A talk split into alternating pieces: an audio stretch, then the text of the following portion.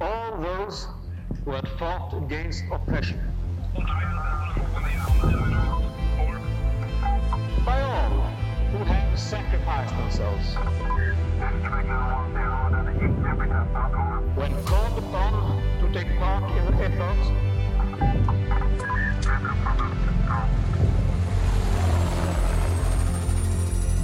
for freedom and peace.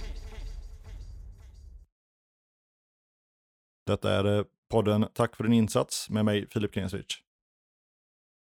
Att vara soldat innebär många saker. Kanske en av de största är att lära sig att anpassa sig till sin omgivning. Lära sig att klä sig rätt, kamouflera sig rätt, anpassa sin mat och sitt vattenintag. Många som har åkt på utlandsmission berättar att just detta, att anpassa sig till en helt ny miljö, är något av det som tydligast blir en stor utmaning oavsett om det är värme, lera, berg, sand och sandstormar, så är detta, detta är något som oftast lever kvar som en väldigt tydlig erfarenhet. Dagens gäst är jag rätt säker på att eh, har upplevt detta. Olle, välkommen tillbaka till podden. Tack så mycket. Du har ju varit med eh, ett avsnitt innan där jag inte hade anpassat min utrustning riktigt. Eh, vi fick ju lite kort om batteritid. Ja, ja. Eh, men som sagt, jag tänkte att vi egentligen ska plocka upp eh, bollen där vi lämnade den. För ni, ni som inte har lyssnat innan så eh, är ju Olle då med på avsnitt fyra. Där han berättar om sina Balkanmissioner. Men jag tänkte att vi ska plocka upp bollen som sagt i Mali. För det är ju nästa missionsområde egentligen som du åker till då. Men det är väl ganska många år efter Balkanmissionerna. Precis. Det är ju... Det blir ju 15 år däremellan.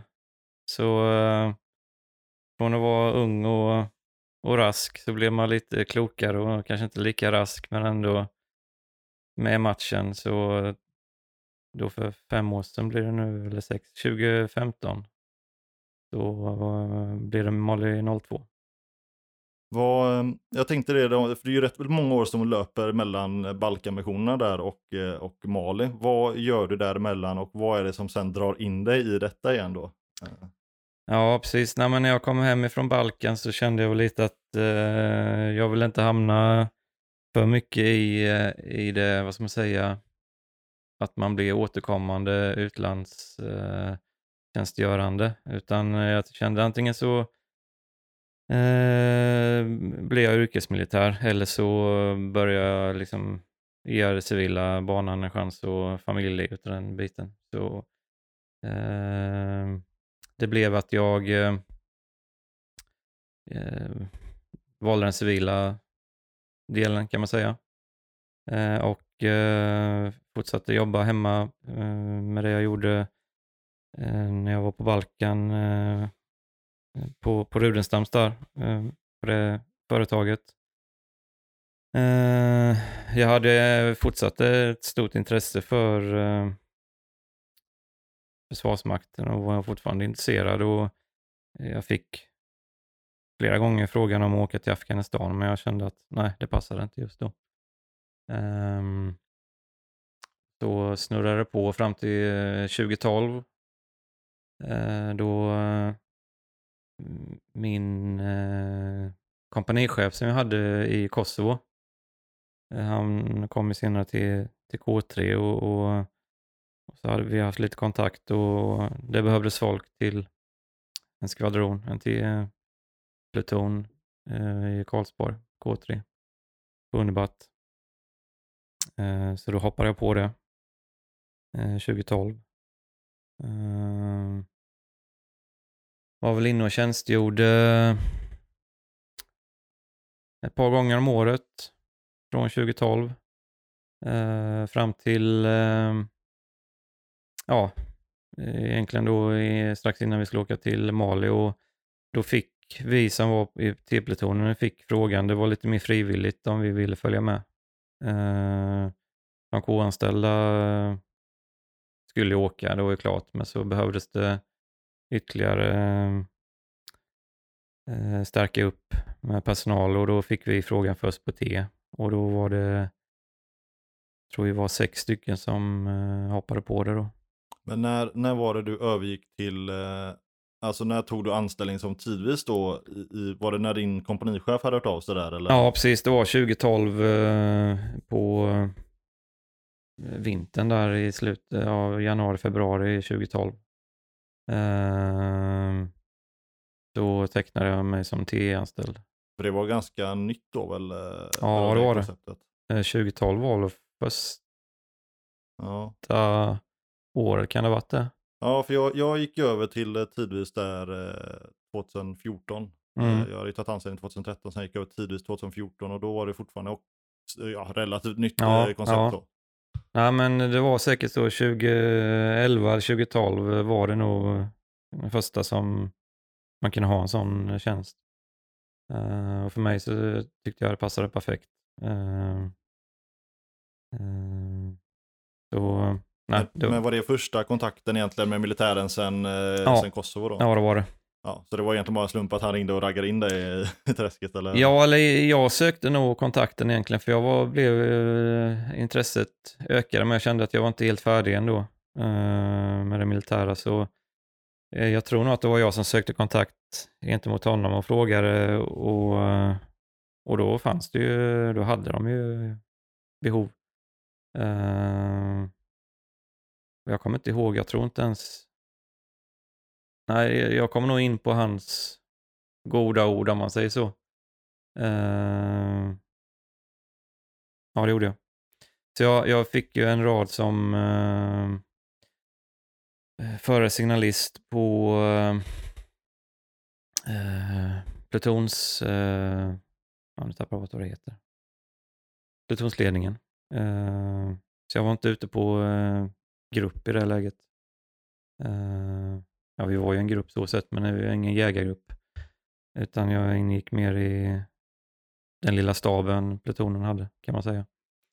Eh, Men sen senare så, så eh, efter att jag eh, strax innan jag åkte till Mali så ingick jag ju mer i en traditionell jägargrupp istället. Men jag blev förvånad då när vi fick frågan att det inte var fler som tackade ja faktiskt.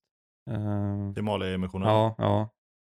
För, för mig så, eh, ja, det var ju en stor möjlighet för många att ändå få komma ut. Eh, Men många var i det skedet i livet att de, ja, hade skola eller jobb eller flickvän och de kände att, eh, ja, gör jag det så kanske det är något av det som går åt skogen. Eh, Ja, det, är, det, är, ju- det är en stor uppoffring, alltså inte, inte bara i, i själva risken i missionen i sig, men Mm. alltså just det här eh, uppoffring man gör hemifrån och Mm. även det de där hemma gör gentemot Mm. en själv då. Liksom Mm. man har, eh, ja, framförallt tänker jag på de som har barn då, Ja. eh, men även de som har en fru eller flickvän, alltså när man har ett någorlunda ordnat liv så Ja. är det väldigt mycket som pausas. Ja, absolut. Nej, och eh, för min del, för jag hade ju familj och, och barn och den biten. Eh, men vi kände ändå att eh, det var rätt grej att göra. Så jag hade fullt support på den biten. Och de eh, som tackade nej då i plutonen, de, eh, ja, men de, många var rädda att det skulle gå fel väg i livet för dem. Eh, men jag tror ju att det hade nog bara varit ett språng åt rätt håll om de hade åkt med ändå.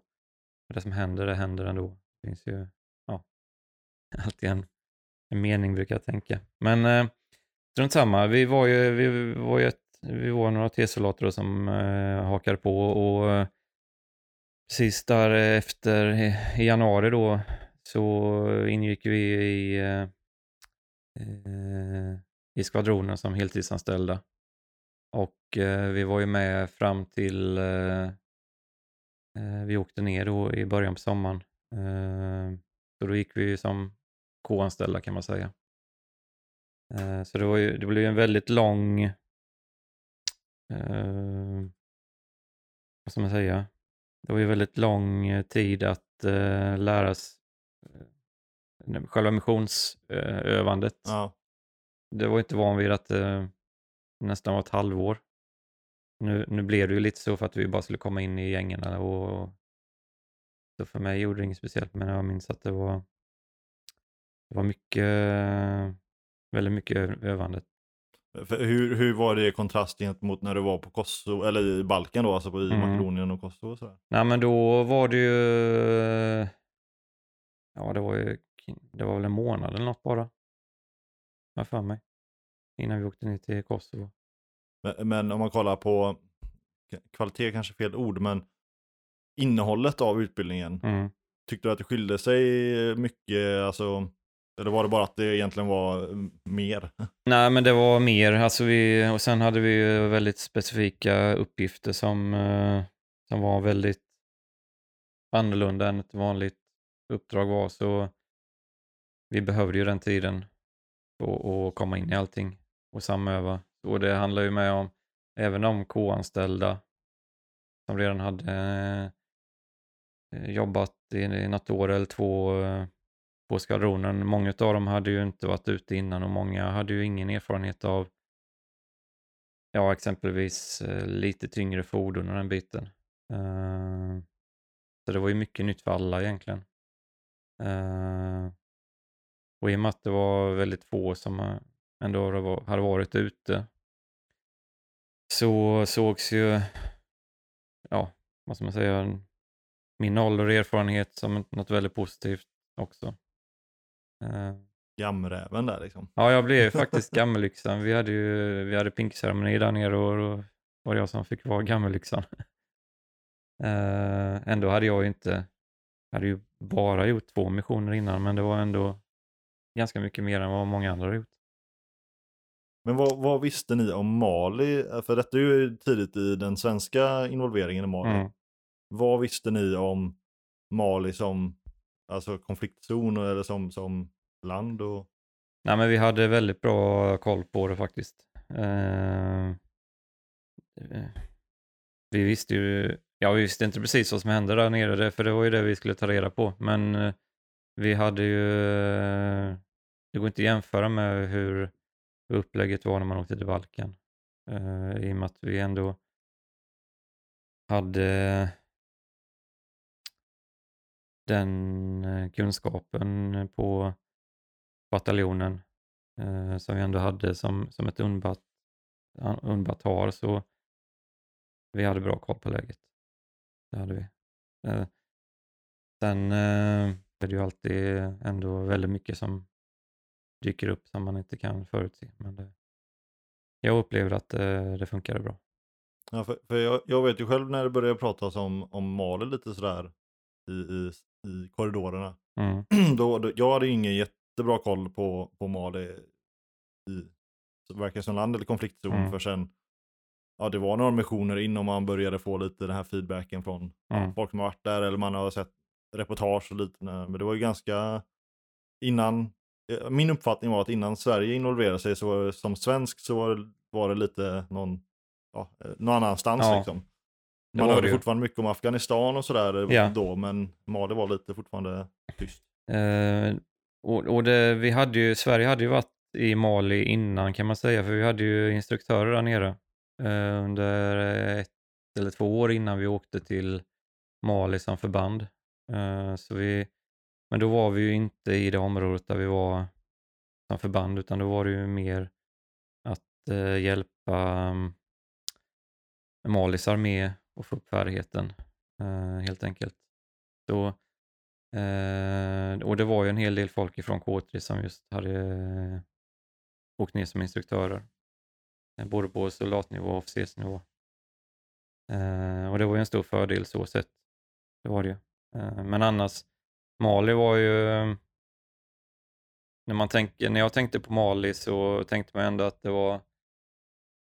Ja, det var ju så långt bort man kunde komma ungefär. Eh, det var ju lite därför de döpte... De hade ju en kamp bredvid kampen när de byggde den riktiga kampen. Den kallas ju Ankeborg. Det var ju typ så långt bort man kunde komma. Timbuktu, Timbuktu pratade man om i Kalle att det var ju mm. världens ände. Och det kändes lite som när man kom dit faktiskt. Det, Ja, för hur var det när ni, ja nu kanske hoppar lite fram, men hur, hur var, i och med att det var så pass tidigt in i den svenska delen, mm eh, hur funkar det med kamperna och sådär? Eh? Kampen var ju under uppbyggnad när 01 åkte dit och de hann ju bara vara där i ungefär tre månader. Det var ju eh, en skvadron från FES som åkte dit. Eh, och de hann ju precis egentligen bara påbörja uppdraget eh, Så det var ju först när vi kom dit som vi fullt ut kunde påbörja det vi skulle göra. Eh, och, men då, Kampen var ju klar när vi kom dit. Eh, Och eh, vi hade ju ett område i, det var ju en, en stor kamp där flera länder skulle samsas om området. Och i den kampen så låg ju eh, Camp Victoria då. Och, och, och den var ju färdig. Men sen själva eh, den stora kampen var ju inte färdig för där eh, eh, kändes det som att eh, ja, det kom in länder då eh, under tiden vi var där och började bygga. Och eh, det var vissa länder som skulle ha säkerheten runt omkring den stora kampen men det, det vad ska man säga, vi hade inte det förtroendet riktigt då själva för säkerheten så vi hade ju själva eh, fullt bevakat, eh, alltså nattetid och även dagtid, eh, själva kampen.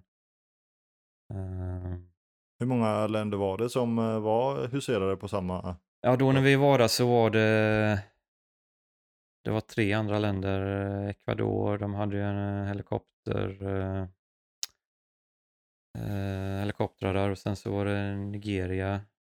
Eh, vad var det mer? Ja, det var förresten nog bara de.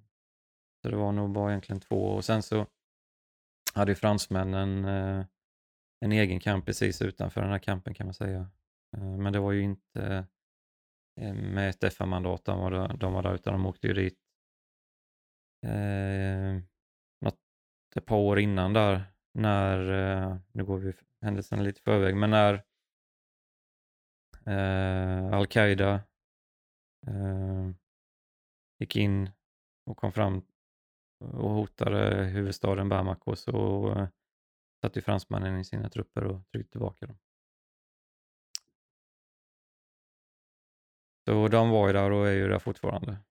Eh, för de har ju, det var ju en fransk koloni från början och sen finns det mycket franska intressen där. Det, det finns ju gruvdrift som eh, eh, lockar en hel del länder. Både Kina och Ryssland fanns ju där. Sökte ja, ha koll på vad vi gjorde egentligen. Men Kina och Ryssland var väldigt intresserade av Mali och är väl säkert fortfarande. Ja, för jag vill väl också minnas att Kina hade väl någon kamp eller någonting där eh, också. Där. Ehm, inte så som... Inte så som... vi såg aldrig någon kamp från kineserna, men det är möjligt att det kanske har kommit senare. Ja, det kan hända att det Mm. kommer. Jag, jag, nu tar det väldigt långt utanför vad jag vet, men jag vill minnas att jag hörde någonting om att de hade någon kamp, men att den blev ju satt för någon indirekt eld. Ja, okej. Ja, det är mycket möjligt. Men sen hade de ju, de hade ju mycket civila kineser som fanns där. Ehm, och ja, det var ju mycket industrispionage kan jag tänka mig och få koll på vad, vad vi gjorde. Ehm, Men- Men när ni, för att backa tillbaka bandet lite igen, Ja. för när ni övar inför missionen, eh, övar ni liksom uppdragsspecifikt eller övar ni lite mer generellt eh, på utrustning och fordon och så vidare? Eller har ni nej, fått det, reda på ungefär vad ni ska genomföra för sorts... ja, det var ju uppdrag? uppdragsspecifikt kan man säga, för förbandet hade ju redan eh, kunskapen och erfarenheten av eh, så som förband eh, att inhämta uppgifter, det, så det, det kunde man ju redan. Utan nu var det ju mycket att dels lära sig samöva med till viss del en del nya funktioner och eh, vara fordonsburna på ett annat sätt. Eh, att eh, galtarna var ju det vi eh, förlitade oss till när vi var ute på, på våra Eh, long range eh, reckies. Eh, så eh, det var ju det var nog den stora skillnaden för många just att bli så beroende av att man hade ett fordon som fungerade. Så det var ju otroligt viktigt. Och, eh, ska man säga mer om det? Nej men så det var väldigt, vi, väldigt mycket eh, även få reda på de olika grupperingarna som fanns där nere. Eh, sätta sig in i vilka, hur de tänkte och vad de ville göra. Eh, mycket mer än vad jag varit med om innan. Eh, Ja, för min uppfattning när jag har pratat med, med kollegor och sånt där som, som varit nere i Mali just det att själva konflikten i sig är ju så pass komplex också och Mm. att det är en väldigt eh, säga, lite flytande grupper, inga jättetydliga sådär. eh, I Afghanistan har man ju relativt tydligt talibanerna liksom, Ja. de är en relativt organiserad eh, insurgentgrupp om man säger så. Ja, ja. Medan min uppfattning är att i Mali så är det lite mer sådär flytande och allianser Mm. som, eh, ja, fram och tillbaka och Ja men det stämmer, det var väldigt, de, de kunde vända från över natt liksom. Mot vad de, hade man suttit och samtalat med dem ena dagen så kunde det låta helt annorlunda dagen efter. Eh, Stämmer. Och ehm, Hur tacklade man det när, man, när ni började, när det var liksom, när ni höll på med eller träning inför uppdraget? det, vi kunde ju bara fortsätta och försöka inhämta uppgifterna. Eh, Och var det att de ändrade sig något, ja men då var det så, då hade de ändrat sig. Eh, Och det var ju, FN hade ju väldigt dålig koll på vad som hände i området. Så det var ju första gången FN sände in en sån styrka eh, i ett FN-uppdrag. Eh, Så det var vi gick ju under eh, benämningen ESR-styrka kan man säga. Så det är ju Intelligence Surveillance eh, Recce.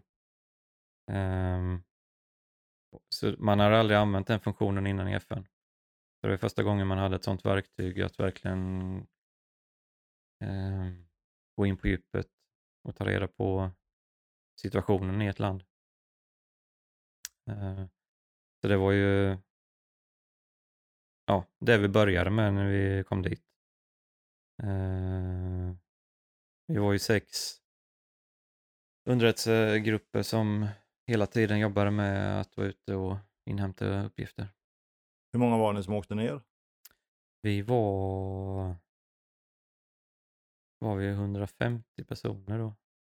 Mellan 150 och 200. Ehm.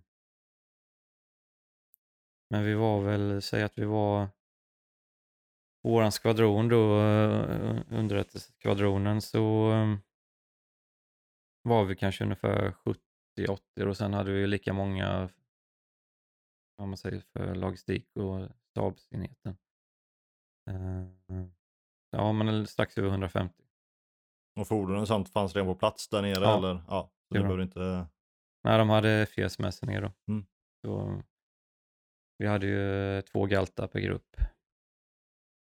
Eh, Så vi hade ganska gott om galtar där nere och de var i olika skick.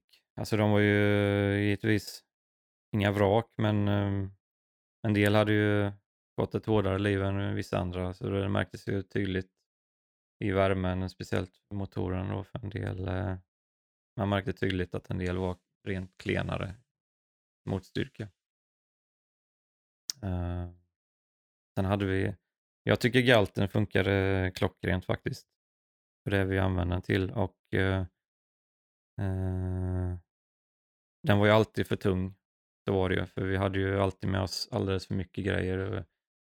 Och, och i och med att vi var borta så länge från campen så hade vi med oss vatten hela, för att klara oss hela tiden i stort sett. Och så eh, mängder med ammunition mot vad vi var vana vid. Eh, men, och, men den höll bra och jag hade aldrig någon punktering till exempel. Men punkteringar hände ju. Eh, sen var väl det stora problemet var faktiskt eh, startmotorn. Jaha. Eh, de, eh, av någon anledning så eh, kortslöt de utav eh, någon kombination av eh, eh, klimatet, alltså värmen, sanden eh, och den fuktigheten. För när, det regnade faktiskt ibland, det kan man inte tro att det gjorde det, men det, det kunde komma regn. Och det var nästan alltid efter ett regn som eh, Mm. det helt plötsligt var galta som inte gick att starta. Så det var lite... det var en väldigt, ja vad ska man säga, väldigt svårt problem att eh, attackera. Det var ju... eh, Startmotor är ju inte så, det går inte att laga den. Utan och stänger av bilen och, och sen ja, försöker du starta igen så går den inte att starta. Och då måste man ha en ny startmotor. Och det är inte så kul när det händer mitt ute ingenstans i Sahara. Och så då när man märker att det händer på flera samtidigt. Hur löste man det- i det problemet liksom? För det är ju inte så många en startmotor i bakfickan. Nej, men vi hade ju vi hade helikoptrar eh, så vi fick ju det utfluget.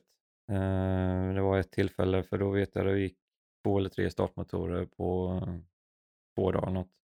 Eh, och det gjorde oss väldigt sårbara. Eh, så, eh, men vi löste det. Det gjorde vi. Ja, för ni hade ingen DSG-grupp eller något sånt? Alltså någon, någon repgrupp? eller? Jo, de var med oss hela Ja, tiden. Eh, och de hade ju med sig, men de, ja, man hade ju inte så många startmotorer där nere faktiskt. Så man fick ju plocka det en från någon annan eh, som stod på campen och få dit. och sen så lärde man ju sig att hantera det problemet så eh, och, och man försökte ju komma till botten med varför det har blivit så med dem. Så jag, jag tror inte att det är ett problem längre, men då var det det. Eh, och det var riktigt eh, jobbigt faktiskt. Jag kommer ihåg eh, vi var ute på en, ett uppdrag och jag stängde aldrig av bilen på, jag tror den gick konstant i en vecka nästan. Liksom. Eller galten. Eh, för vi kände ju att ja, händer det något så måste vi ha några som kan verka. vi kan inte stå som stillasittande mål bara. Eh, men det löste sig. Men det var eh, en sån här grej som hände eh, och,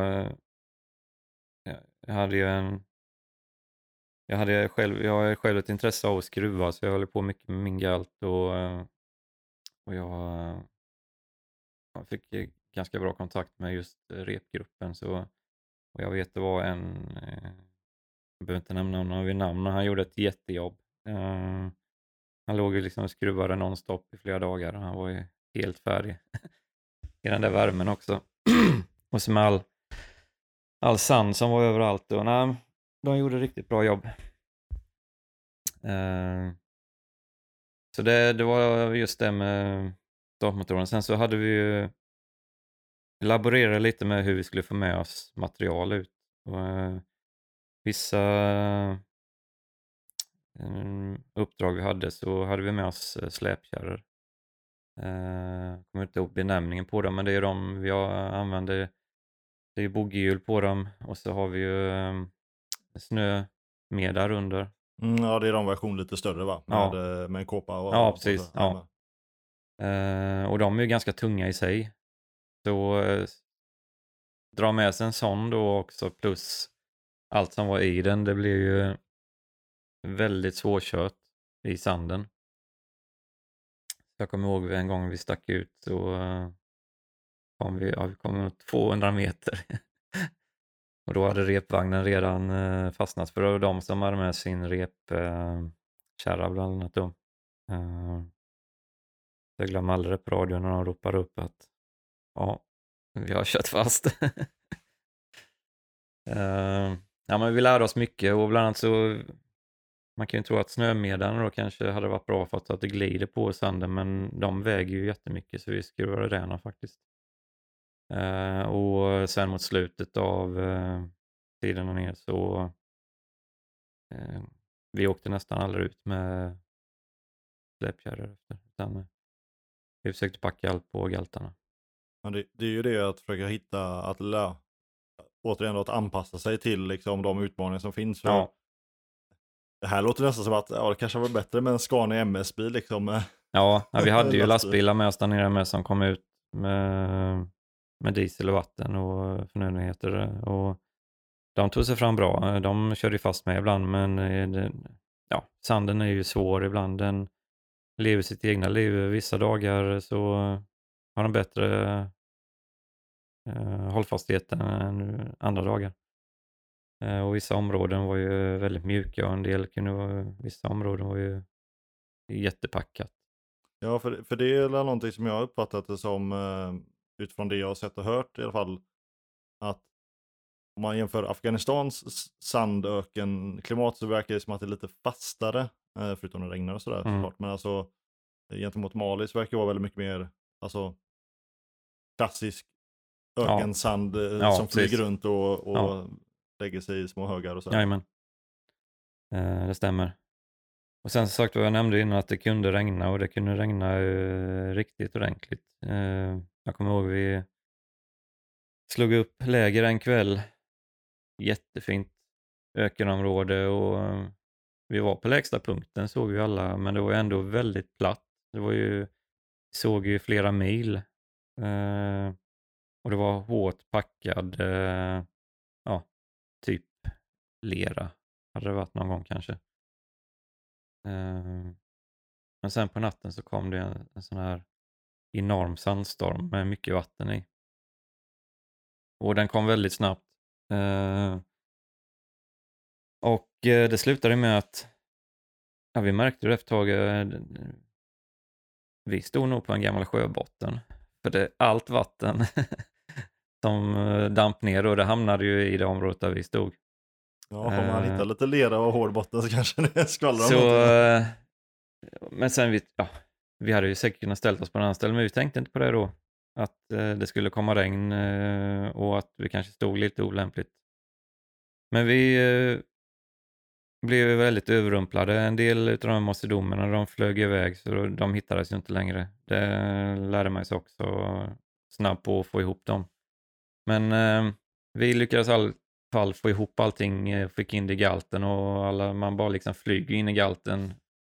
Bara trycker in allt man kan. Bara för att komma undan eh, sandstormen då. Uh, och sen så när vi märker att nej, vi, må, vi, måste, vi måste flytta hela förbandet. Vi står ju helt åt skogen här. Så det börjar med att några börjar flytta på sig och sen så ser man bara den ena galten efter den andra bara kör allt vad man kan upp mot högre mark då.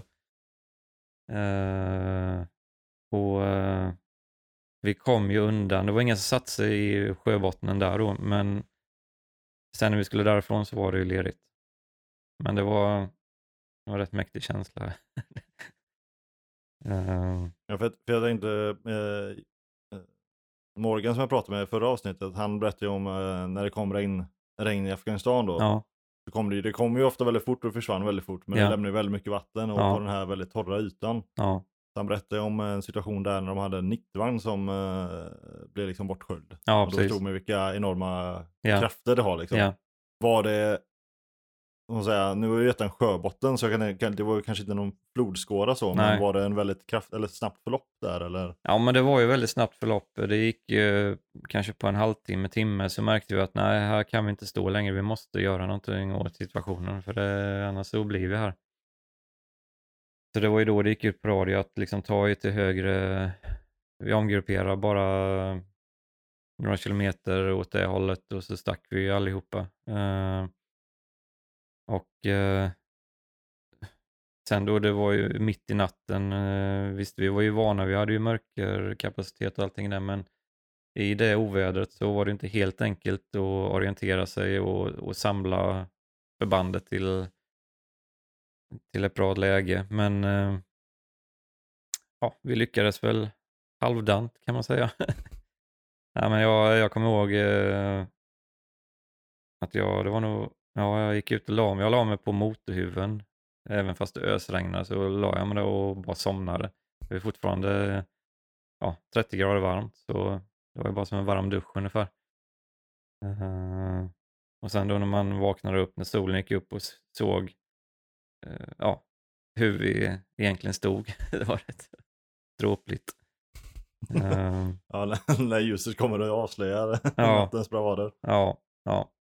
Men eh, jag tänkte på det när det kom till vädret, hade ni någon form av väderleksrapporter och sådär? Alltså hur såg det ut? För att jag kan tänka mig att det är så snabba omslag som Ja. måste vara svårt att bedöma. Ja, när vi, alltså det, det, det fanns ju väderleksrapporter men de här sandstormarna gick inte att förutspå. Det, de, de, de bara dök upp. Det, man fick vara observant Eh, som eh, vakt på nätterna för det var ju, eh, om man såg att stjärnorna började försvinna då hade man kanske några minuter på sig att och varna alla och, och packa ihop. Och sen så helt vindstilla fram tills den var framme sandstormen så man märkte ingen vind eller någonting innan egentligen. Utan det bara stoppar ju till. Ehm. Och jag har den bilden som du har tittat på där, den är ju ganska magisk. Det är ju, man tror ju att det är taget från någon film på något sätt. Den här sandstormen närmar sig och det är precis kolsvart. En svart mur eller svartbrun mur. Mm. Ja, jag tänkte precis, jag kommer ju lägga upp det sen på, Ja. på poddens Instagram där. Eh, och då eh, åkte vi ju längs med den ett tag och kunde få den bilden. Sen när den väl slog till mot oss så eh, fortsatte vi köra tills eh, vi märkte att vi, alltså radion började lägga av, GPSen började lägga av. Eh, så då gjorde vi halt på hela kolonnen och så bara väntade vi ut den. Ehm, dels så, det var ju runt två, tre på eftermiddagen, så var det ju, det blev ju helt kolsvart. Ehm, och när vi inte kunde hålla upp, upprätthålla kontakten eh, och även eh, att man tappade eh, GPS-funktionen så kände vi att nu stannar vi här. Men hur ofta, hur ofta eh, upplever ni sandstormar? Eh, ja, det var nog eh, fyra, fem riktiga sandstormar. När vi var ute sen så kom det väl eh, ett par stycken inne på campen också. Eh, men de märkte man inte av på samma sätt för då var det ju bara att gå in i sitt tält och vänta ute. Eh, Hur länge håller de i, i sig? När det var? Ja, men de var väl... eh, Ja, den, här västa då, det var väl kanske två, tre timmar. Sen kunde det komma över. Det kunde vara sådana mer lågintensiva sandstormar som kunde hålla på mycket längre, men då var det ju oftast inte så mycket vatten i dem, utan det var bara mer sand i, i luften hela tiden. Eh, Alltså det varierade allt ifrån en halvtimme upp till flera timmar. Men när ni stannar så ute, när ni är ute på, eh, ja, när ni är ute på patrull liksom. Mm. Finns det en viss risk att man liksom blir insandad helt i, i fordonen? Eller hur mycket? Nej. Nej, det gjorde det inte. Jag tänkte på det, men man har ju sett filmer att eh, ja, hela fordonet täcks av sand eller eh, och något liksom grävas ut, men det var aldrig något sånt. Eh, jag vet inte om det... Det, det händer ju säkert så också i vissa delar av Sahara där det kanske inte är så mycket fukt i sandstormarna. Eh, men jag vet inte, vi upplevde aldrig det, att eh, det var någon risk för det, den biten. För det känns ju som en sån, det känns ju som en naturfenomen som är väldigt, väldigt svårt att förbereda sig för. Alltså man kan ju Ja. lära sig att, att hantera värme och kyla och Ja. blöt, ja, torr, att det är torrt och blött och sådär här i Sverige. För det, det har man ju någon form av exponering. Men just sandstormar är ju väldigt eh, specifikt för Ja, väldigt ja. få delar, eller ja, de ökendelarna i världen. Liksom. Ja, absolut. Nej, och det var... Nej, jag har bara positiva minnen egentligen från de här sandstormarna. För det var, det var ju alltså, få förunnat att vara med om dem. Det, det var riktigt mäktigt. Uh, och, och liksom leva i det klimatet. Och, uh, och det gäller väl hela Mali-missionen att just klimatet uh, minns man ju väldigt väl. Eh, vi hade ju, vi kom ju dit på sommaren och då var det även sommar där nere. Så då var det ju som varmast och det var ju runt 45-50 grader i skuggan. Eh, och man tänkte, hur sjutton ska man lära sig att jobba i den här miljön? Och ja, det tog ju några veckor sen så kände man sig ganska okej, även att det var varmt. Och man, man, kan, man drack inte riktigt lika mycket, man, eh, man ställde om kroppen. Eh, och när man, när man träffar eh, lokalbefolkningen och frågar hur mycket de dricker på en dag, då var det någon som sa, jag vet inte om det stämde, men han, men han drack kanske en halv liter. Vi kanske drack 6-7 liter. man ser vad kroppen anpassar sig. Mm. Eh, för jag tänker just på det.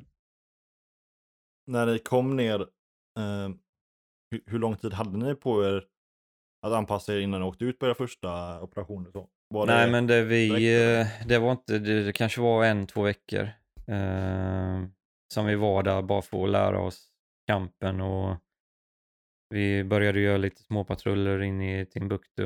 Eh, så när vi hade liksom fått koll på, på de sakerna, det var ju egentligen då vi åkte ut på första uppdrag kan man säga. För kampen i sig låg i utkanten av Timbuktu? Ja, den låg vid flygplatsen. Timbuktus flygplats. Så vi hade väl, eh, vad blir det? 6-7 kilometer in till Timbuktu. Eh, Hur, såg, hur såg hotbilden ut där? eh, ja, men den var ju stor. Det var det ju och, och det hände ju saker eh, ofta. Inte just eh, mot oss svenskar faktiskt, för det, vad ska man säga? Eh, det var de afrikanska FN-länderna, de som hade FN-trupp, typ Nigeria. Eh, och ja, de blev hårt ansatta. För eh, de visste ju att de hade ju inte den träningen och den utrustningen som vi hade. Ehm, och hur såg deras utrustnings, eh, alltså, utrustningskort ut? Vad säger man? Eh, nej, men de hade ju, eh, det var ju typ det man ser på tv, de har ett vapen och en, en blå hjälm och en skyddsväst. Eh, och eh, kanske en bepansrad eh, gammal fyrhjulig fordon av något slag. Nej, de, de hade ju, och åkte ofta på lastbilsflak också. Eh, hade ju inget mörkerseende och nej, de, de, de var ju väldigt dåligt utrustade egentligen. Eh, mer som ett rent bevakningsförband. De eh, hade ju inte, ja, fördelen var ju att de, de var ju afrikaner så de begrep ju språket lite mer till viss del på vissa områden och de kände kulturen lite bättre men eh, de hade ju inte det som vi nordiska länder är kända för, den här lugnet och det diplomatiska sidan eh, som man kan behöva på ett FN-förband. Upplevde jag i alla fall. Hur hur mycket samarbetade ni med de andra? eh, Inte jättemycket. Vi, eh, ibland när vi åkte till vissa områden så, så fanns, eh, eh hade ju de små camper och ibland så övernattade vi hos dem och gjorde någon stadspatrull tillsammans med dem. Eh, jag kommer ihåg vi var på ett ställe så skulle vi göra en eh, joint patrull med eh, det var nog eh, från Nigeria de kom ja, ja det stämmer. Eh, så vi, eh, när vi lämnade eh, grinden så eh, vi hade alltid våra vapen laddade. Vi var ute så även på Sandras camper då, men, men då var det en av eh, soldaterna, nigerianska soldaterna skulle ladda. Och så höll han in avtryckaren samtidigt, sin kalasjnikov. Så det var drrt, rakt ner i marken eh, mellan ehm, några av mina killar som, som stod där. Och jag stod ju med radion och ja, jag ropade upp. Ja, det var lite, det var, ing, det, det behöver inte få panik. Det var bara båda skott. Var det, var det ett eller var det fun switch på liksom? Och, Ja, men det blev, jag, jag, två eller tre skott gick iväg. Det vill jag minnas. Och eh, ja, och man såg ju den här killen som stod där, han var ju, han var inte förberedd eh, för uppgiften. Hjälmen lite sådär på sniskan och nej. Nej, så eh, vi, vi höll och försökte oss hålla, undan, hålla oss undan eh, dem, de, de, på grund av lite med att de drog ju till sig, eh, de hade ju en större hotbild mot sig egentligen vad vi hade eh, i och med att det var oftast de som blev attackerade och eh, det var lätt att vi kanske åkte med där. Men det var ju ett riktigt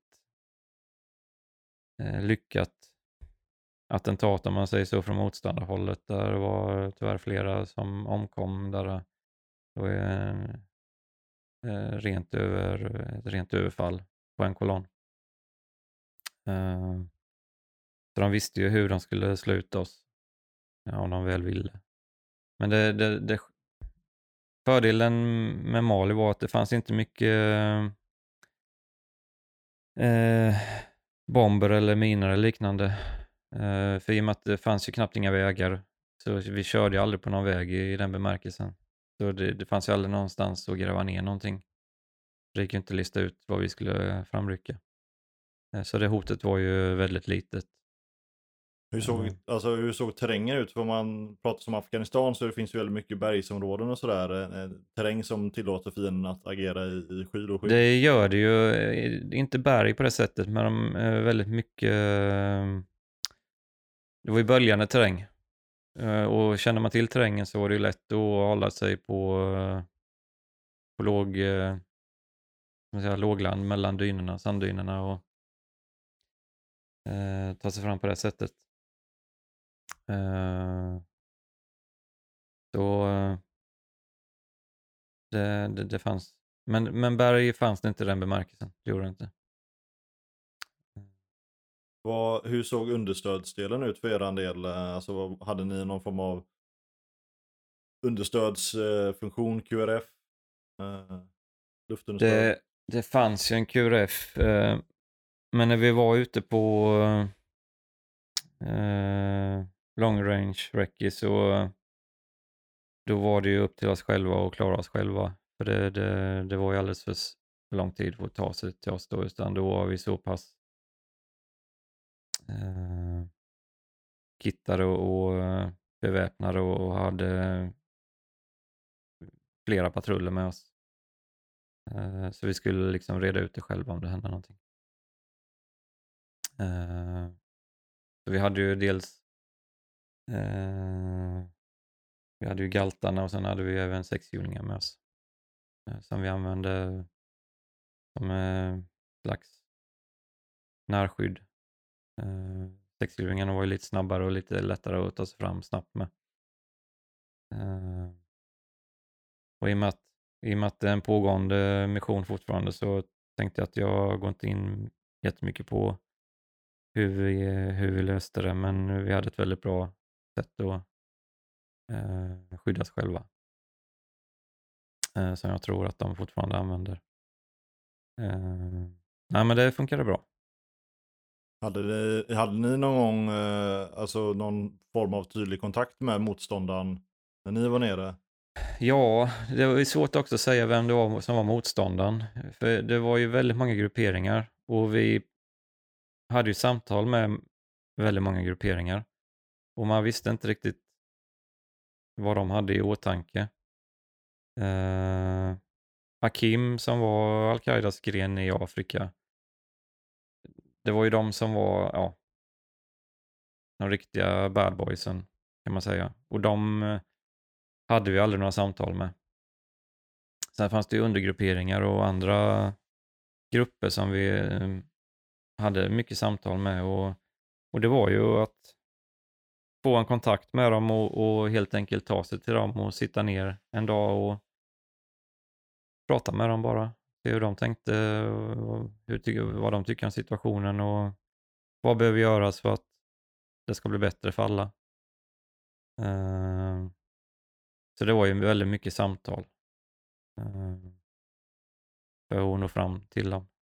Hur initierades de här samtalen? Alltså, det, eller kom det bara från högre ort? Eh, det, kom, det kan man säga. Det kom från höger ort. Eh, att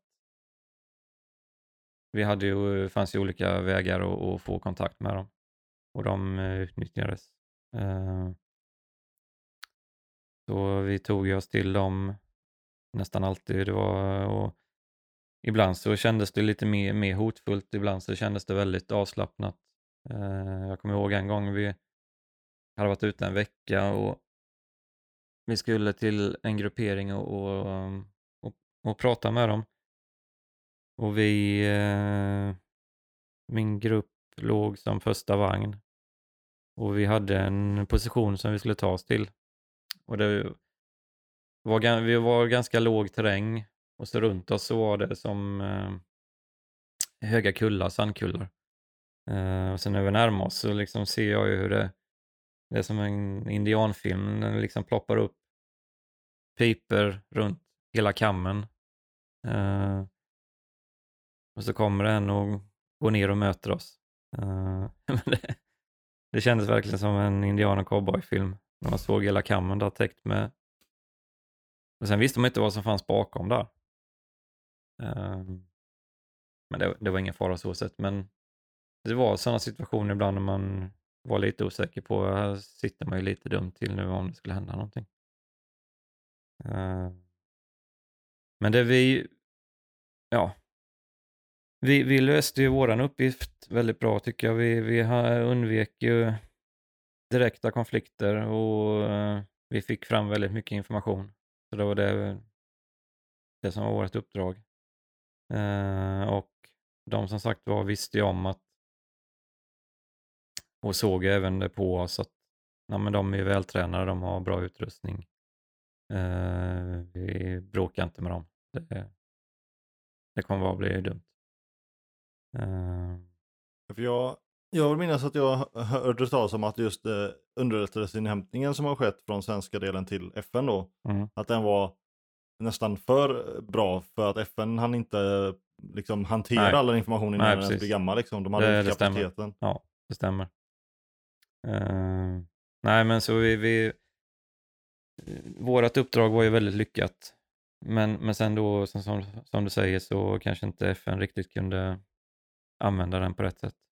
Men du sa också förut att detta var ganska, att de inte hade gjort den här Nej, sortens... det var eh, helt nytt. Ja. Så de hade ju inte heller riktigt erfarenheten att ta emot all information. Ehm, Men det... Jag vet inte hur de jobbar där nere nu. Om det, jag förstår ju att det finns ju eh, säkert inhämtning, men jag tror inte att det är på den höga nivån som vi hade när vi var där, för vi var ju många som höll på med det då.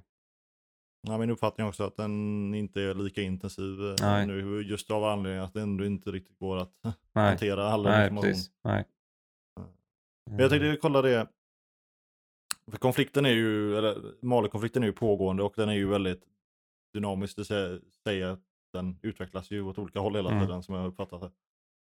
Eh, Men när jag har pratat med några eh, vänner som varit där nere så berättar de just det att de under senare perioden har ju eh, motståndarna uppträtt genom att göra lite hit and run taktik i form av indirekt eld. Ja. Eh, Lite, ja, lite GRK iväg och sen så sticker de från Ja, platsen. precis. Var det någonting som var aktuellt då när ni var där eller är det någonting som är senare påfunnet? Nej, men det fanns eh, även då. Eh, just våran kamp blev inte drabbad i det läget, utan det, då var det återigen de här afrikanska länderna som fick indirekt eld mot sig.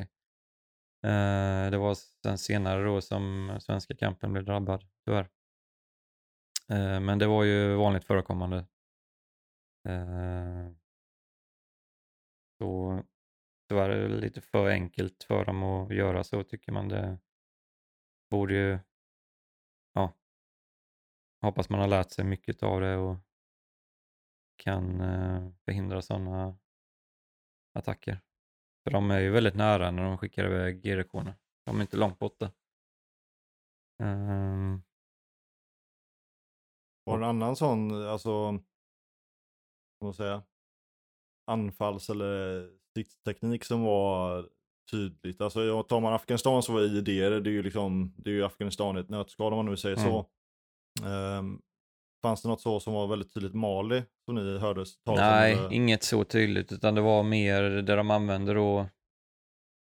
Det var ju ja, liknande granatgevär och pansarskott och uh, small arms fire. Och eh, ja, det var väl i och för sig någon, något tillfälle de hade en vägbomb för just nigerianerna åkte nog på en väg när det hände det överfallet. Eh, det kan nog stämma. Men sen kommer jag ihåg att det la de ju upp, de, det var ju någon som filmade det överfallet från eh, Akim-sidan då. Så det fanns ju ett tag på, eh, på nätet faktiskt, hela det överfallet, innan det togs bort. Så det eh, fick vi ju faktiskt se bara någon dag efteråt, hur de hade gjort överfallet. Och det var ju genomtänkt, det syntes ju. Men eh, fanns det en viss Fanns det viss fördel för er att se det för att just se hur fienden Ja, agerar då? Att man fick absolut. en bättre Ja. uppfattning? Det, man fick ju bättre uppfattning eh, och man såg ju att det fanns ju väldigt mycket eh, svagheter hos dem också. Det gjorde man ju. Eh, det var ju, ja, det var ju var, riktigt sådana klassiskt eldöverfall där det är väldigt mycket bly i luften. Eh, och, och sen eh, snabbt tillbakadragande från dem. Men eh, ja. Jag tänkte på, eh, på lokalbefolkningen. Mm, Eh, Du visade en eh, film förut där lite, då så var det lite lokalbefolkning bland annat. ja. Hur var, hur var deras hur var deras situation samt hur uppfattade ni att de uppfattade er? Nej, men, eh, vi åkte ju in i småbyar och ibland eh, och eh, vi märkte att de var väldigt försiktiga tillbakadragande, befolkningen. Men det förstod vi rätt snabbt att det berodde på, de trodde att vi var fransmän. Eh, sen när det väl spred sig att nej men det är inte fransmän, det är svenskar. Då liksom sprang de bakom oss och applåderade och hejade och eh, då var det inga konstigheter. Eh, fransmännen var de inte jätteglada i. Ändå var de ju där för att och, och skydda dem, men de visste även att fransmännen hade en egen agenda lite. Uh, inte samma, och, och, och hade, var inte där utav samma anledning som vi var där. Så eh, vi, vi hade en bra dialog med alla tycker jag. Uh, all lo- lokalbefolkning faktiskt. Uh, speciellt inne i Timbuktu. Uh, sen vi stötte ju på en del grupperingar, alltså eh, väldigt fattiga människor som, eh, ja, många av dem hade ju inte ens sett en vit människa. Eh, hade de inte gjort. De, eh, de var ju väldigt långt ute ingenstans och hade bott där hela sitt liv och visste inte så mycket annat faktiskt. Det Något var... så här be- beduinliv? eh, Då, Ja, ja, det var det. Ehm, eh, så det, det, det var ganska otroligt. Jag, jag kommer ihåg, jag, eh, jag hade godis med mig och, som det var någon som fick smaka. De har aldrig smakat godis innan. Och det var ju eh, rätt häftigt, häftigt att se deras reaktion. Jag öppnar Eh, upp en. nej, jag tror det var en gott och blandat eller något jag har med mig. Var- För de går runt och tänka på det resten av sitt liv där. Liksom. Ja. Vad är det här knarket som heter godis? Ja, precis. Nej, men det var annorlunda och de hade ju ett slags, många av de här eh, folket som var där, de hade ju slavsystem. Det fanns fortfarande där också. Eh, och det var ju med speciellt då. Och sen många av de här fattiga, de, de, de blev ju rekryterade till slut av någon slags gruppering som, som ville göra något mer. Eh, så det kom, dels kom det väldigt mycket folk från Libyen, men sen så var det mycket inhemsk eh, befolkning som eh, fick ett vapen i handen. Ett de yngre då. Jag kommer ihåg vi var på, eh, hos en gruppering så hade jag den rollen lite och gå runt och ja, bara strosa runt lite tillsammans med en kollega och prata lite med folk och bara vara allmänt till hands. Och då eh, såg jag det satt ett gäng borta vid ett träd så jag gick bort där och såg att det var ju alltså, riktigt unga tonårskillar och allihopa hade ju varsin Kalashnikov och satt och spelade kort. Så jag satte mig ner och satt och spelade kort med barnsoldater. Men i deras tycke var det ju, det var ju vuxna människor i deras ögon. För tonåringar det blir ju snabbt vuxna. Så det var inga minderåriga. Men det var ju ändå eh, i mina ögon barnsoldater. Eh, Så det var en annorlunda situation också. Hur kommunicerade ni? Lärde ni franska innan? Eller? Nej, ja, nej, jag, eh, vi hade ju tolkar med oss som kunde flera olika språk där nere och som även kunde franska. Eh, så när själva samtalen genomfördes så var ju tolkarna alltid med. Men när vi, till exempel jag var ute så här och gick så då var det mycket teckenspråk. Man hade, lite, man hade en palör man kunde ta upp och kanske få fram några franska ord eller något. Eh, eh, nej men det var mycket teckenspråk. Det är franska som är huvudspråket där nere? Ja. Men hade du några andra under, Ja. subspråk där? Det fanns ju väldigt många andra språk eh, faktiskt. Så ehm, jag kommer inte ihåg vad de heter nu faktiskt för det, det är så pass många men det, det finns många språk. Det gör det. Så det var en svår del i det hela att eh, veta vad för slags tolk man skulle ha med sig. Sen hade jag fördel eh, då när jag var i Mali så ja, jag närmade mig 40 år nästan och var med i en grupp då och när vi var ute så jag var ju inte gruppchef eh, utan jag var ju förarsignalist. Men jag hade grått hår och skägg och var lite till åldern så det var ofta mig de kom fram och, och hälsade på. Du var byäldsten. Jag var byäldsten så de, de yngre befälen de fick ju snällt stå vid sidan av och, och nej men vi, vi jobbade ju på det sättet. Det var inga konstigheter med det, att, att det var mig de började prata med utan vi bara sög åt oss informationen ändå. Eh, Men det- blev lite så ofta så var ju kanske befälen vana vid att gå fram och presentera sig men så blev det istället att äh, folket sög sig till mig. Eller vi hade ju några andra som var till åldern också. Eh, Så vi eh, ja, utnyttjade det istället på ett bra sätt. Återigen anpassa sig till ja, miljön. Ja, absolut. Men upp- upplevde ni att, att för du berättade ju där att, eh, att vissa blev rekryterade av, Ja, av motståndarrörelser och så här, men upplevde ni någon gång att de blev, att lokalbefolkningen var pressade till eller under en stor, ett stort hot från motståndaren? Att liksom eh, bli antingen att tvingas in i, i det. inte tvingade, men de blev lite mer eller mindre tvingade för de var tvungna att tjäna pengar. Eh, och det fanns ju lite pengar att hämta där. Eh, det var ju ett sätt ändå att livnära sig på. Eh, det var det. Eh, så ja, sätt och vis tvingade kan man väl säga ändå. Sen, det var ju just, det, var, det är ju väldigt mycket, som man säga, illegal trafik som passerar Timbuktu. För det är ju mycket som kommer, bland annat då från Sydamerika, knark till exempel, som kommer ute som går, går in med båtar in till, ja, kanske Västsahara, eller den sidan av Sahara, vid kusten.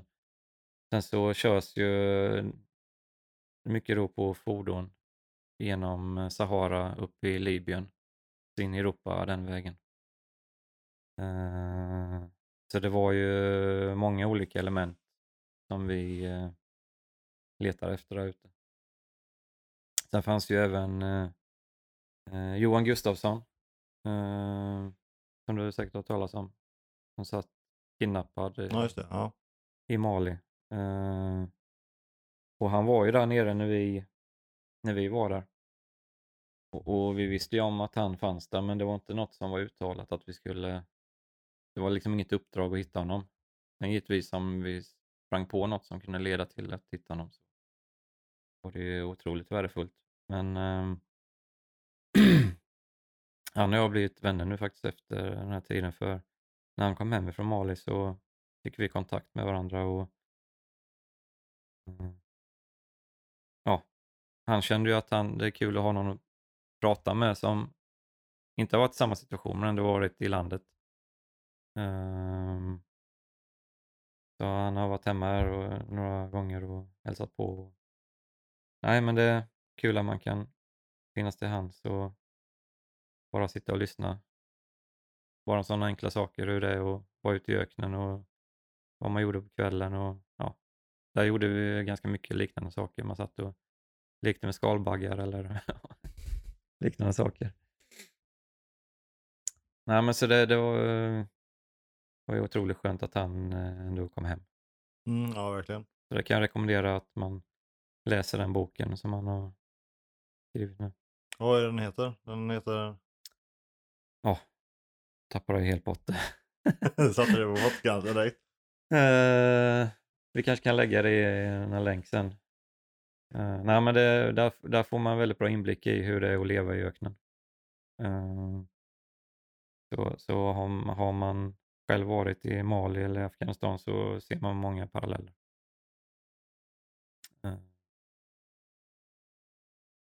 Mm.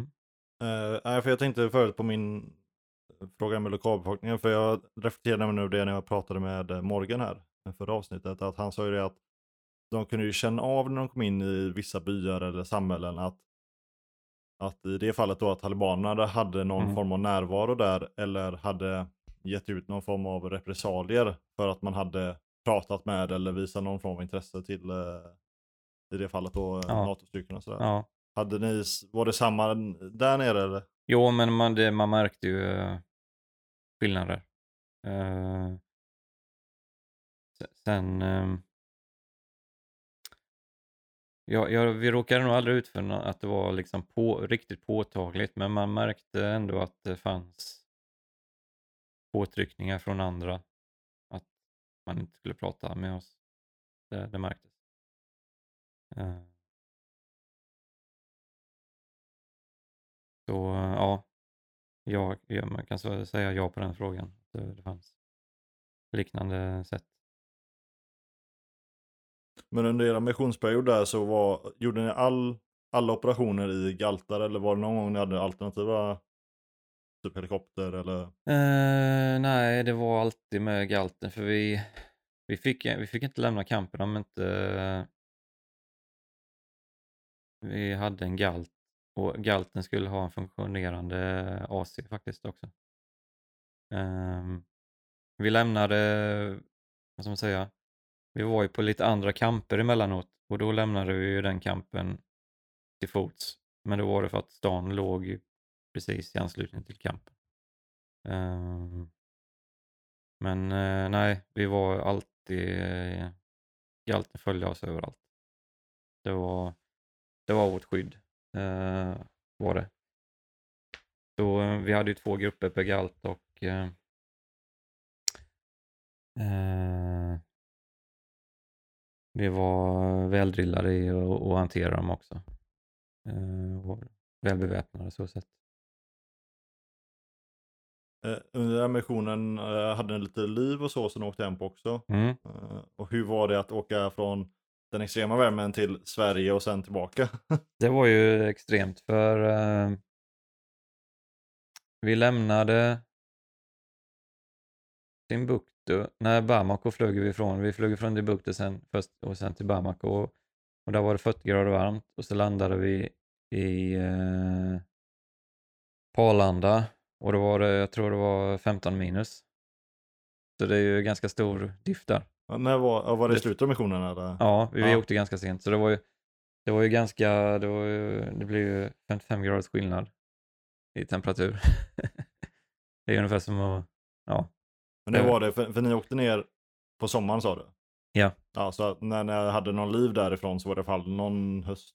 ja det var Sverige, på, det i inte slutet på november tror jag vi åkte hem på liv. Eh, nej, i början på november var det. Och det var, var det en, tydligen en kall, jag kommer ihåg det var runt 15 minus i alla fall. Men det, nej, det var stor och sen när vi åkte hem därifrån så hade vi ju ett eh, chartrat plan. Eh, en Boeing 737.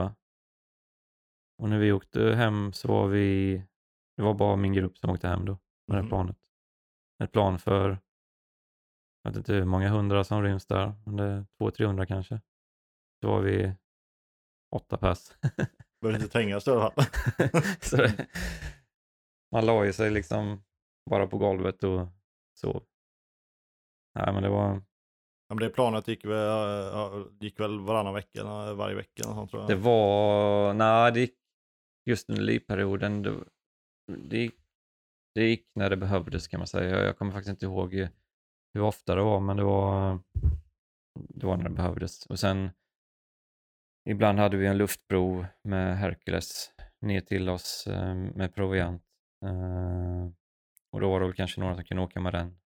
Eh, Ja, det vill jag minnas att jag har hört- några som har fått. Ja, den ja. den är inte jätterolig den resan, den är ju rätt lång. Det är inte lika exklusivt kanske. Nej. Men det var rätt kul när vi skulle åka ner. För vi var sista grupp som roterade ner och vi gjorde det civilt med våra vapen.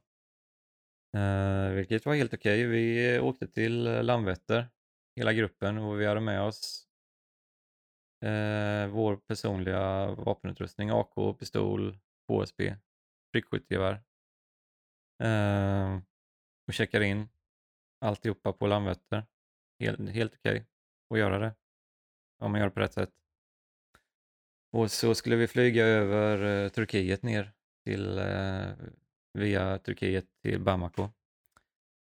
Så på planet i Göteborg, landar i Turkiet och får vänta där några timmar för att, eh, på nästa flight.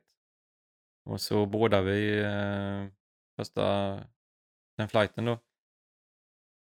Så precis när vi ska eh, lyfta, eller ja, alla har kommit ombord så ser vi att det kommer en polisbil springa springer ombord och så hör man eh, någon som börjar prata i högtalarna och söker två namn här då på det här planet. Då var det ju min Steff och eh, en annan eh, i gruppen som skulle komma fram till honom. Ja, då hade de ju sett att vi hade ju vapen med oss ombord. Ja, visst. Det är incheckat och klart. Och eh, by the book. Så man, nej, det, ni får inte göra det. Kände okej, det här kommer bli besvärligt. Och vi anade inte hur besvärligt det skulle bli. Men okej, så det var lite prata prat där framme hur vi skulle göra. Ja, men det slutade med att eh, vi får lasta av alla vapnen plus att två får stanna då med vapnen i Turkiet. Uh, så det gjorde de det. Uh, men då har ju två killar lämnat planet. Så de måste ju hela planet peka ut sitt handbagage. Så att det inte är någon som har lämnat något. På grund av terrorhotet då. Så alla fick ju peka ut sitt handbagage. Ja, okej. Då, fine. Nu när alla gjort det, det tog ju en timme extra ungefär. Så uh, kunde vi uh, lyfta. Och så lyfte vi. Och så direkt efter uh, starten så kände jag att helt plötsligt planet bara liksom bromsar in nästan. Det hände någonting. Uh, och så gick det 5-10 minuter så ropade kaptenen upp att eh, de har tekniska problem. Måste cirkulera över, eh, vad heter huvudstaden i Turkiet nu igen? Ja, i alla fall. Istanbul va? Va? Istanbul va? Ja, Istanbul, Mm. precis. Jajamän. Cirkulera, vi var tvungna att cirkulera tre timmar över Istanbul för att eh, kunna landa igen, för vi var fulltankade. Eh, för de kunde inte dumpa bränslet över staden. Ja, fick vi göra det. Cirkulera tre varv där. Landar. Och då visade det sig att då eh, hade de tappat eh, kraften i en av motorerna helt. Så de eh, cirkulerar med eh, två motorer. Tre motorer, de som hade fyra. Landade vi, det var inga problem. Och sen eh, fick vi byta plan. Eh, hoppa på det planet. Då ser vi hur det kommer våra killar med polisbil. Hoppar på samma plan som oss, kommer fram, allting är fixat, vapnen är på igen. Det är grönt. Eh, och så ska vi precis starta, ja, då kommer de tillbaka. Samma resa igen. Nej, det var missförstånd. Vi, vi kan inte släppa iväg med vapnen. Ja, suck. Eh, killarna av igen. Tillbaka då och vapnen lastas ut. Ja, och så var det det här med att picka ut handbagaget. Alla fick picka ut handbagaget. Tror du de var nöjda på oss? Nej, de var vansinniga. Alla på planet var eh, fullständigt vansinniga på oss. Ja, för att detta är fortfarande civil flight va? Ja, ja, precis. Så vi eh, kom iväg då till slut. Eh, landade i Bamako. eh, utan våra vapen tänkte vi då. Och sen när vi går in där på den här afrikanska terminalen och ställer oss vid bandet där så kom alla väskor. Ja men där, vänta, där kom ju PSG i, sin, i sitt case då. Ja, och där kom ju den väskan, där har jag min AK i den. Där har de missat hälften av vapnen. Lik förbannat. Så vi fick ju med oss eh, eh, hälften av vapnen. Eh, men men eh, så, så i alla fall så fick vi koll på dem. Och sen så när vi eh, sen skulle flyga från Bamako till eh, eh, Timbuktu så slog åskan, blixten ner planet. För då hamnade vi i en mindre sandstorm. Som varit med om sån riktiga luftgruppsfall också, det var rätt häftigt. Ja, men så till slut kom vi fram och då fick vi, eh, hade de ju så att vi kunde utrusta vår grupp med utlånade vapen. Sen tog det en månad innan vi fick tillbaka våra huvudvapen. Om man säger så. Ja, det var helt sjukt. Lite bad omen eh, känner jag när jag Ja, här, så. vaktbefälet uppe i Stockholm, eh, han, hade ju det lite svettigt. han skulle ha koll på den här resan åt oss. Men okej, så det, egentligen, ni åker civil flight. Ni ska alltså packa in vapnen som, eh, som ett incheckat bagage Ja, då, ja. alltså, som ja, vilken Ja. väska som helst. Ja. Och sen så när ni kommer Turkiet ska göra bytet, Mm. då börjar de jiddra. Ja. Men de är ändå inte så duktiga att de får med alla vapen, utan ni får med hälften Precis. ändå. Så. Och sen det dumma i det hela. Lämnade ni två man med vapnen? Ja, ja. Vad, vad hände med dem? Nej, men de kom ju... Eller nej, förresten, de fick, de fick följa med oss. För de har ordnat eh, bevakning utav, så sista flighten kom de väl med oss. Ja, okej. Jo då, men det dumma och riktigt typiska Försvarsmakten är ju att eh, vi hade kunnat åka över Paris. Då hade det här varit ett icke-bekymmer. För fransmännen eh, hade inte gjort så här. Utan nu var det turkarna som de skulle sätta sig på tvären. Eh, för, för, eh, men det var lite dyrare att åka över Paris. Så ja, ja, jag tror att den diplomatigrejen där måste tagit sin eh, beskärad arbetstid. ja, ja. Nej, men det, det var... Men åkte ni, åkte ni i uniform då eller? Nej, Nej, ni åkte civilklädda? helt civilklädda. Ja, Mm, okej. mm. Ja. Så det, det var en annorlunda flight. Ja, eh, definitivt. All Ja. Ehm, nej, men ni... ja, väldigt lustig anekdot där. Men när ni kom hem sen från den här missionen, Mm. För att binda tillbaka lite till det vi snackade om i början, Ja. kände du dig då nöjd och klar liksom? Kände du att du hade fått det? eh, Ja, liksom... ja, ja, absolut. Och jag, jag, har ju, jag har ju kvar min T-anställning fortfarande och jag har tänkt att löpa linan ut tills de kickar ut mig. Eh, nej, men eh, sen, jag ska inte säga att jag inte kommer åka ut igen. Det, om tio år så kanske det finns någon trevlig baxismission någonstans. Eh, där man kan ta med familjen eller liknande. Nej, jag vet inte. Nej, men eh, just nu känner jag mig ganska klar. Även att den där eh, suget finns ju eh, att att komma ut. Men eh, det, det får man lösa på andra sätt istället. Ja, för Mali är ju som sagt fortfarande en pågående mission där och Ja. det är ju fortfarande trupp eh, som roterar Ja, in nu hela ja. tiden. Mm. Men eh, för, snacka lite eh, tidvis då, för du började alltså 2012. 12. Ja, Ja, det är ju en nio, vad blir det? Ja, Ja. nio år, ja, något sånt. Ja. Eh, Ja, för hur, hur länge, för, för jag är ju också sagt tidvis anställd.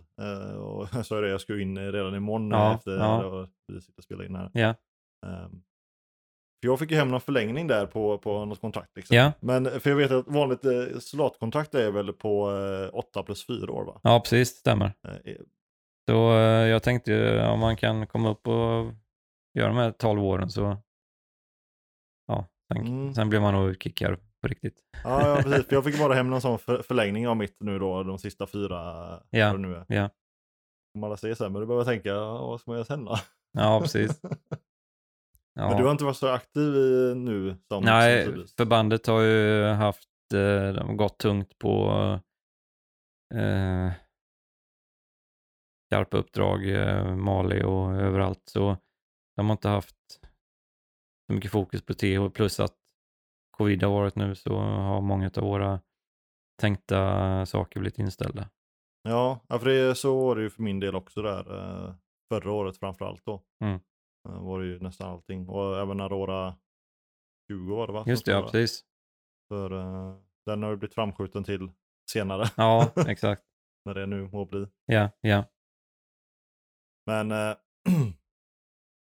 för hade du någon erfarenhet från hemvärnet sen innan? Nej, nej. det är um, aldrig något som har lockat utan nej. Ja, du tror att det blir, eh, när, när du blir utsparkad från det tidvisa då? Ja, men då, då får det vara färdigt. Ja, nej. Då, nej, jag kommer inte att eh, söka mig till hemvärnet utan då, då, då får jag väl skapa mig en egen kamp här hemma på något sätt med några goa kompisar. Och ja, nej men allt har sin tid så. Eh, sen har man ju, alltså det, eh, alla missioner jag har varit på så finns det ju alltid några närmare pensionsåldern. Eh, Det finns ju alltid något för alla att göra så man ska inte säga aldrig, aldrig. Nej, för jag tänker att, eh, och sen brukar det väl också vara så att de som väl har varit iväg på en mission brukar ofta bli tillfrågade. Ja, Eh, kan du haka på igen? ja precis. Jo men så är det ju. Så är det Jag tänker just som, som det förbandet som du ändå är- tidvis anställd på, är Ja. ändå ett rätt aktivt förband. Ja, ja, Så. det är det ju absolut. Eh, nej, man får se vad som händer. Vad, vad tänkte jag säga? Eh, när du har varit på de här olika missionerna, alltså Makedonien, eh, Kosovo och Mali. Eh, nummer ett, så de första två missionerna som vi pratade om var ju lite mer bevakning, min uppfattning. Mm. Eh, och Mali var lite mer underrättelse och patrullering. Ja. Ehm, upplevde du Upplevde du att när, när man kom hem sen att det fanns eh,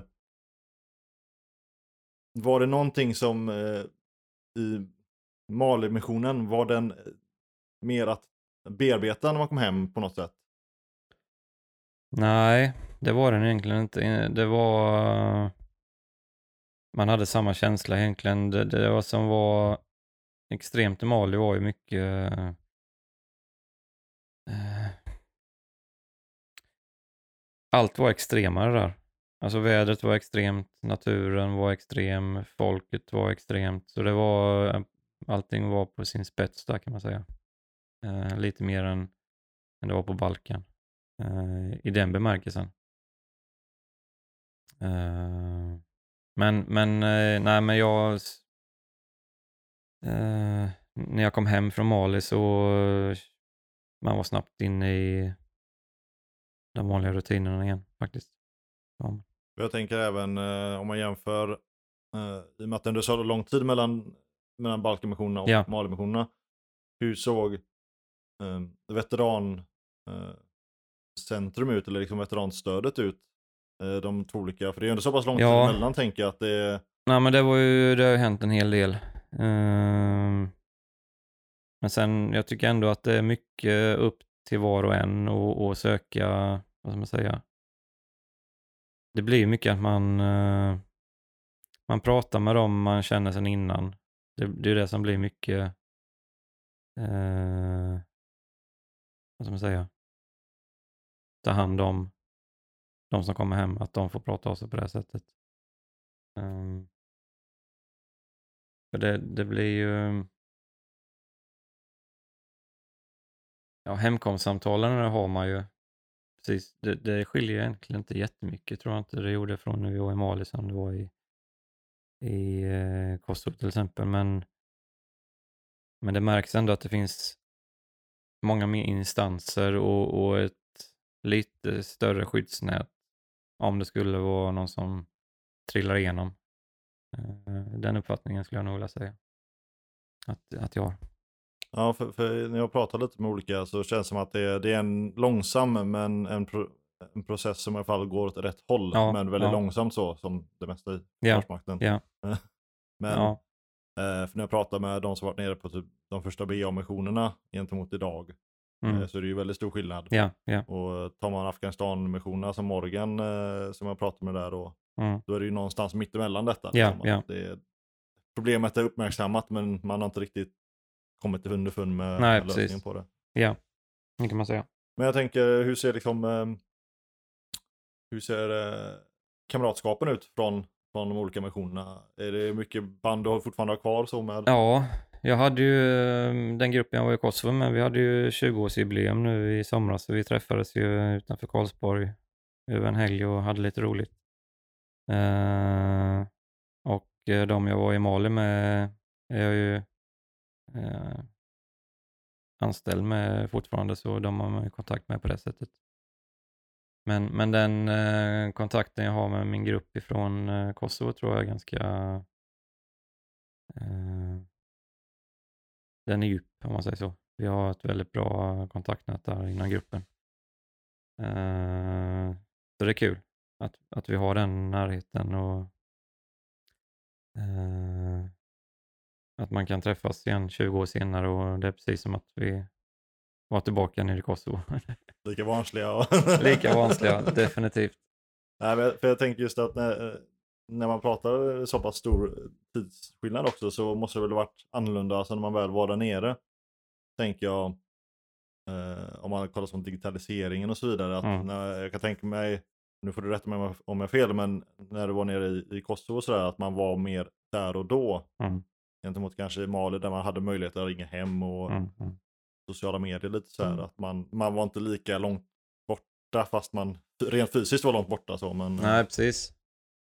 Fast det, jag, eh, det var ju lättare att faktiskt få kontakt med hemmet när man var i Kosovo. Mhm. För då hade man ju, man var ju inte borta så länge. Ja. Eh, vi var ju ute väldigt långa perioder och eh, eh, det, ja, jag, jag håller med dig i det du säger. Det är ju sant det du säger, men just i, i, min situation så var det att nog lättare faktiskt att hålla kontakt. Ja det är klart för när, när vi är ute på långa rekognoseringsuppdrag så har man ju såklart ingen kontakt med. Nej, nej för jag pratade nämligen eh, min gamla stridsbrottskamrat till exempel. Han ringde mig ju från, från campen i, Ja. i Mali. Ja, så här, ja. ja. tjena, så här, och jävla delay då på telefonen Ja, såklart. ja. Men, men det var ju väldigt kul liksom. Ja. Eh, och det tänker jag att det är ju. Jag pratade med eh, Joakim där som ehm, så var det liksom att man fick gå till telefonboss där liksom. Fick Ja. sina fem minuter i veckan eller vad. Liksom, Ja. och det var knappt om man fick iväg något samtal. Ja. Och, Ja, jo men det stämmer ju. Eh, och sen, sen är det nog lite, det går nog lite beroende på hur situationerna och det, det kan nog vara olika på olika missioner också. Vad man har för position. Eh, en del har ju möjlighet att gå och ringa varje dag Ja. jag Mm. tänker just, eh, alltså min bakgrund i militära är ju mer på den logistiksidan och Mm. många av dem är ju oftare inne på kampen eller till och med hela tiden inne Mm. på kampen liksom, Ja. beroende på. Och då har man ju såklart den fördelen. Jajamän, ja, Men som sagt uppdragsspecifikt så kan det ju vara att man är borta länge ja, ja någonstans precis. ute i någon sandlåda. Ja men så är det ju. Eh, mm. Gött. Nej men jag eh, tänker att vi börjar runda upp oss. Ja, Ehm, ja. framförallt, jag kan inte riktigt släppa eh, flyghistorien. där, Nej alltså. men den, är- den är magisk. Den, eh, Jag kommer, inte, jag kommer inte klaga lika mycket på när så här sena flights och sånt nu känner jag. Men tänk på det, flyg hellre med Air France än Turkish Airways. ja, det är, det är sista uppmaningen. Ja, du kan inte ta med din KSP på Turkish Airways. Nej, men det går bra på Air France. ja, men det, är- det är jättebra Olle. Vi Ja. kommer lägga upp lite bilder på, eh, Ja, ja. på Instagram. Jag har ju fått lite schyssta där. yes. Eh, framförallt sandstormen. Ja. Eh, Så får vi se om vi hörs eh, framöver här igen. Mm. Tackar så mycket och tack för din, dina insatser kanske Mm. jag ska säga. Tack så hemskt mycket. Tack, Tack. för att jag fick möjlighet. Ha det gött.